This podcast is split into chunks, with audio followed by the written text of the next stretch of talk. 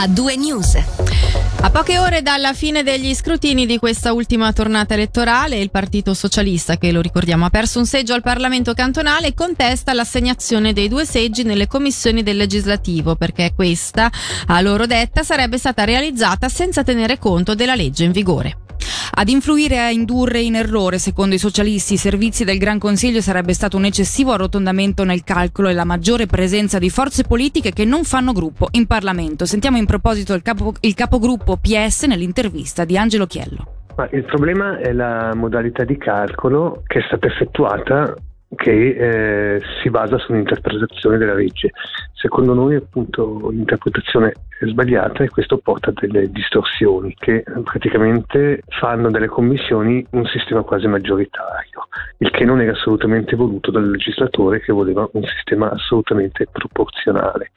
Da quest'anno poi c'è una questione dell'arrotondamento al, all'intero superiore del quoziente che esaspera ancora questa anomalia per cui visto che appunto abbiamo notato lo sbaglio nel calcolo e in più aggravato da questo arrotondamento che era pensato per i grandi numeri abbiamo fatto ricorso. Chiaro che eh, uno va a guardare insomma va a guardare i motivi per cui eh, viene a mancare un seggio quando dai suoi calcoli risultava invece che il seggio ci fosse per cui guardando approfonditamente la, la, formula ci siamo accorti che le modalità nostre erano, con cui interpretavamo la legge non erano quelle dei servizi del Gran Consiglio che secondo me non sono corrette. A questo punto, in vista della prossima sessione della prima di questa legislatura di Gran Consiglio, non dovesse essere accolto questo reclamo, che, eh, cosa farete? Cosa succederà? Ma, prima di tutto auspico che eh, in qualche modo venga accolto il reclamo e soprattutto venga tolta questa anomalia di una ripartizione pseudo maggioritaria dei seggi all'interno delle commissioni. Se non dovesse esserci una soluzione, penso che da via di ricorso, non abbiamo ancora approfondito, sarà il Tribunale Federale. A sua memoria la prima volta che capita una cosa del genere o è già successo in passato? No, a memoria è la prima volta, verosimilmente non ci si è mai accorti perché i calcoli erano, nonostante la, la, la, la differenza di modalità, modalità, di calcolo, i risultati erano uguali, ma l'esasperazione, come le dicevo, dell'approssimazione all'intero superiore e la presenza sempre maggiore di deputati che non fanno gruppo ha evidenziato chiaramente questa anomalia. Quello che abbiamo appena sentito era Ivo Durish, capogruppo PS in Parlamento. Ora cambiamo tema, andiamo a Mendrisio che ha presentato il consuntivo 2022. Tra i dati che balzano all'occhio un avanzo di quasi 900.000 franchi rispetto ad un preventivo che stimava invece un disavanzo di oltre 2 milioni. Sulle ragioni di questa sorpresa, ma anche sulle altre cifre rilevanti presentate oggi, sentiamo il sindaco di Mendrisio, Samuele Cavadini. Il risultato è più positivo di quanto ci aspettavamo, nel senso che eh, il preventivo era un disavanzo di 2 milioni e 3 circa e usciamo con un dato positivo di quasi 900 mila franchi.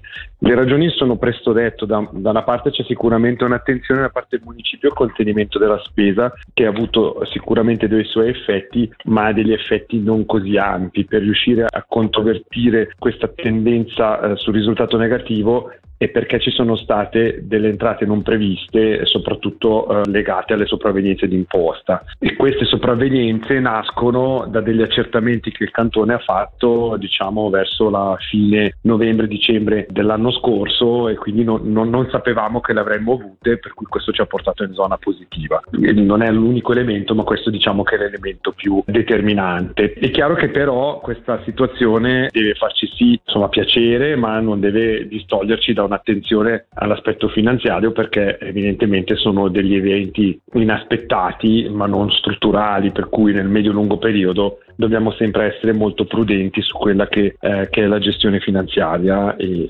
l'equilibrio finanziario deve essere mantenuto con delle considerazioni diverse. Sicuramente è piuttosto evidente l'aumento di, un, di una certa parte della spesa, in particolar modo le spese per gli anziani che continuano a crescere e questo è un tipo di spesa che noi non possiamo controllare se non molto indirettamente. Poi ci sono per esempio tutta una serie di misure di contenimento e di risparmio, solo per citarne una che non è neanche la più significativa, ma abbiamo speso circa 100.000 franchi in meno di eh, elettricità, questo grazie agli sforzi della, della conversione dell'illuminazione pubblica e, e delle fonti eh, di, di, illuminazione sempre con dei materiali e delle soluzioni più efficienti e anche al contenimento delle spese legate appunto alla, all'energia. E forse anche un altro dato significativo sulle imposte alla fonte, quindi quello che genera diciamo così, eh, il reddito del, dell'economia del frontalierato in particolar modo dei permessi B, abbiamo avuto circa un più 3 milioni rispetto a quanto era preventivato, ma anche questa voce non è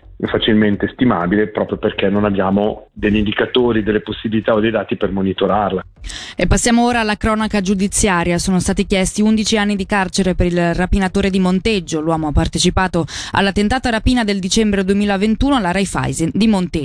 Caso però che non è isolato dato che l'imputato nel 2019 ha rapinato anche un forgone portavalori sempre a Molinazzo di Monteggio e nel 2014 si è reso protagonista di una, di, protagonista di una rapina a Mendrisio e ancora poi di un furto a Stabio nel 2012. Come riferisce il Corriere del Ticino però per il legale dell'uomo le prove raccolte non bastano a dimostrarne la colpevolezza. La pena andrebbe dunque ridotta a non più di due anni e mezzo. Domani la sentenza. Passiamo ora alla sezione antidroga della Polizia Cantonale che ha presentato il bilancio della propria attività per quanto riguarda il 2022. L'anno scorso, come sentiremo tra poco, si situa nella media con gli anni precedenti e con il resto della Svizzera. Sul tipo di sostanze maggiormente rilevate su ciò che avviene nel nostro cantone, sentiamo il commissario capo responsabile della sezione, Paolo Lopa. La situazione nel Canton Ticino eh, concernente il 2022 è in linea con quelle degli anni precedenti. Rispetto al resto della Svizzera anche in linea, quindi abbiamo come consuetudine le tre sostanze principalmente consumate e trafficate, quindi la canapa e i derivati, la cocaina e l'eroina. I sequestri da parte degli uffici doganali eh, ci confermano, ci hanno confermato anche nel corso del 2022 che noi siamo eh, un cantone di transito, quindi abbiamo sostanze che partono da nord e sono dirette a sud rispetto rispettivamente che compiono il tragitto inverso. Anche qua si tratta principalmente di sostanze, le, le classiche, quindi cocaina, eroina, a volte ci sono grossi sequestri, importanti sequestri di, di hashish e non da ultimo sequestri di, di valuta sovente provento dal, dal traffico di sostanze stupefacenti. E sul tema torneremo in modo più approfondito attorno alle 18.10 fornendovi anche alcune cifre per quanto riguarda i chili delle sostanze rinvenute, denaro sequestrato, decessi per overdose e arresti. E ora ci spostiamo a Bellinzona dove è stato presentato oggi il programma della nuova stagione turistica. Tra le principali novità c'è soprattutto l'ufficialità della nuova dicitura con la quale verranno nominati i, fam- i famosissimi Tre Castelli. Tre Castelli che ora, nel rispetto anche della medievale cinta muraria che abbraccia il borgo, saranno chiamati Fortezza. Un nuovo nome con relativa veste grafica e sito internet completamente rinnovati che vuole rilanciare la fortificazione e valorizzarla anche dal punto di vista turistico. Sebbene questa nuova dicitura potrebbe vedere qualche reticenza, è bene però sapere che non è affatto la prima volta che nella storia i tre castelli hanno cambiato nome. Nel servizio Davide Caccia, direttore del settore finanze e promozione economica della città di Bellinzona. Nei secoli, quando Bellinzona è diventata confederata, quindi è passato sotto il controllo dei cantoni della Svizzera centrale, questi castelli hanno cambiato nome, quindi sono stati chiamati Castello di Uri, Svitto, Unterwaldo. Alla nascita, evidentemente, nel 1803 del Canton Ticino, qualche anno dopo il governo cantonale per decreto ha stabilito che il nome dei Balivi doveva essere tolto, per cui si sono ripresi i nomi di santi, il Castello di San Michele eh, per Castelgrande, il Castello di San Martino per Montebello e il Castello di Santa Barbara per eh, l'attuale Sasso Corbaro.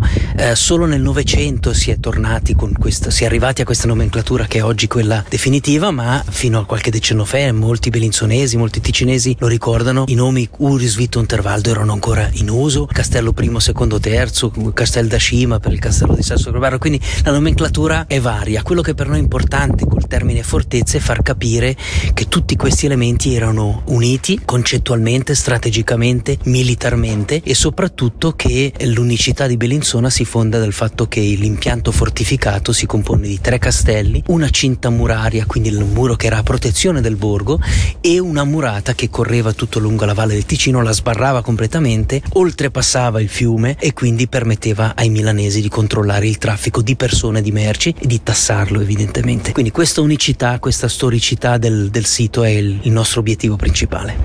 Queste le principali notizie a carattere regionale di oggi, ma i nostri approfondimenti non finiscono qui, tra poco entriamo insieme nella seconda ora della puntata, lo faremo parlando dei prospettati rincari dei costi per i mezzi pubblici.